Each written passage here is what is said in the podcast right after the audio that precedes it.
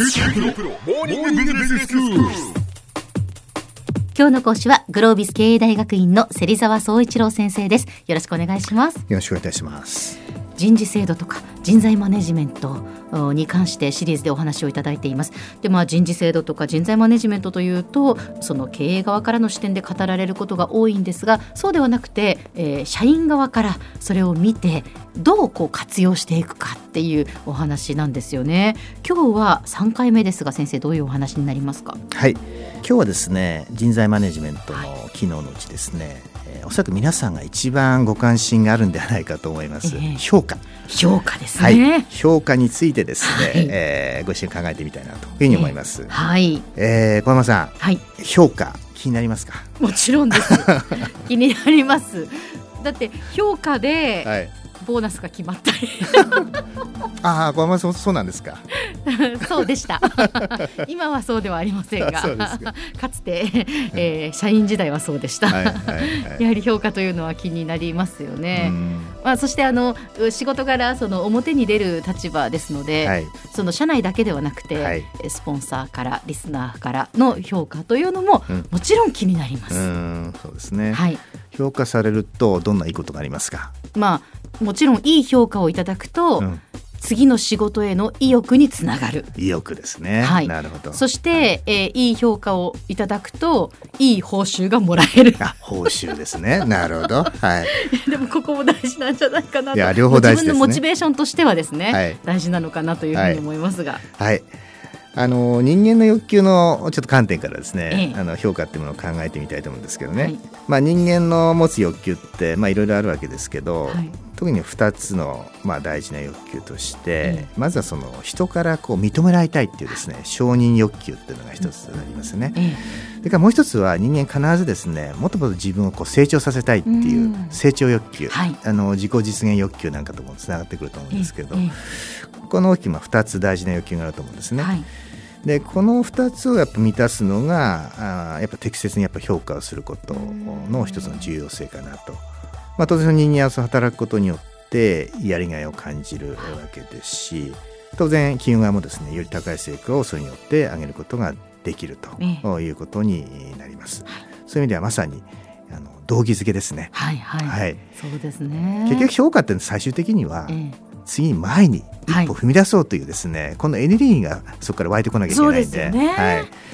それではですね次じゃあ評価の重要性はここで確認できたとして次ですねじゃあ何をその評価するのかっていうところですね。そうなんですよね、えー、その例えばですね営業だったら、はい、その売上数字とかですね、はい。はい、その何かこう目に見えて評価しやすいものがあるといいと思うんですが、じゃあ私のようなそのアナウンサーという職種は何をもってこう評価されるのかっていうのが、実はこうずっと働いていて分かりにくかったんですね。なるほどなるほど、えー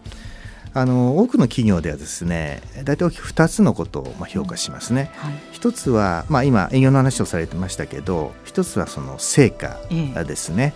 ええー、実は業務を実行遂行した結果ですねいや実績をまず見るというのが一つですね。はい、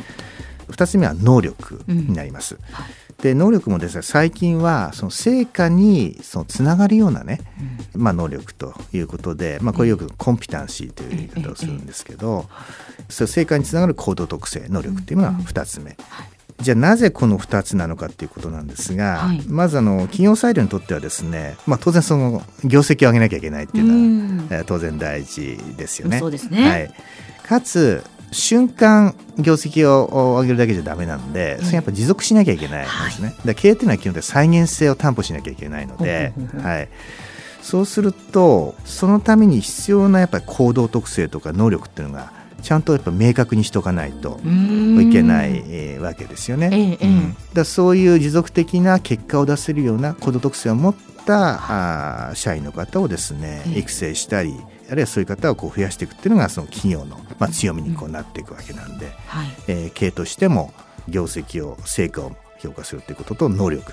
特にその顕在化したあの成果につながるコード特性コンピタンシーを見るっていうのは極めて合理性があると。はい、いうことになりますね。えー、はい、一方あの働く側にとっては、うん、あの先ほどお話した通り人間の承認欲求と、それから自分自身が成長したいっていう自己成長欲求もこの2つによって満たされるということですね。成果を上げると、そうすると承認されると、承認欲求満たされます。それから行動特性ですね。自分が努力して結果を出すような能力を身につけられれば、それはまさに自己成長につながってくるんで、自己成長欲求も満たされると、こういうことになるわけですよね。はい、はいということはその自分がこう働く側でいうともちろんきちんとその成績を上げるということと、はい。はい、その成績を上げるために、はい、その会社にとってどういうふうにその自分が、まあ、会社の中で動いたらいいのかっていうことをしっかり考えるっていうことですね。そうですね、うん、それによって会社もきちんと評価をしてくれる。とまた自分の意欲も高まる。ということでそのいい効果をそれぞれこう生んでい。く相乗効果ということですよね。小浜さんどうですか？成果と行動特性能力、はい、そういう観点で評価をされて。そうですね。例えばですね、えー、放送で言うと、はい、その成果っていうのが、はい、じゃあ何で示されるのかっていうと、えーやはりあの番組の聴取率というなるほどこう数字として出てくるものがあるんですよね。で数字は数字っていうふうに思うんですがただたくさんの方にこう聞いていただくっていうのは、うんうん、そういうその誠実なじゃ番組作りをしているか、はい、たくさんの方がこう楽しんでくれるような番組作りをしているのかっていうところにつながってくるので、はいえ。ー、そこはやっぱりこう自分のその番組に対するやっぱ行動特性っていうことになるわけですよね。はい、あじゃあちゃんと基準があって。あって。評価されてきたわけじゃないですか。そう思います。よかったですね。はい よかったです。では先生今日のまとめをお願いします。はい、えー、皆さんがですね思いっきりこう働くための前提としてやっぱ何が評価されるのか。多くの会社はその業績、まあ、成果とですね、それから能力ですね、えー、行動特性。この2つがまあ基準になることが多いんですがこの基準をまずしっかり理解しておく必要があるということとその2つなくしてはですね自らの働く皆さんの承認欲求とかそれから自己成長欲求これも満たされないと満たされないと前に進めなくなってしまうということですね、はい、以上でございます。今日の講師はグロービス経営大学院の芹沢総一郎先生でした。どうもありがとうございました。ありがとうございました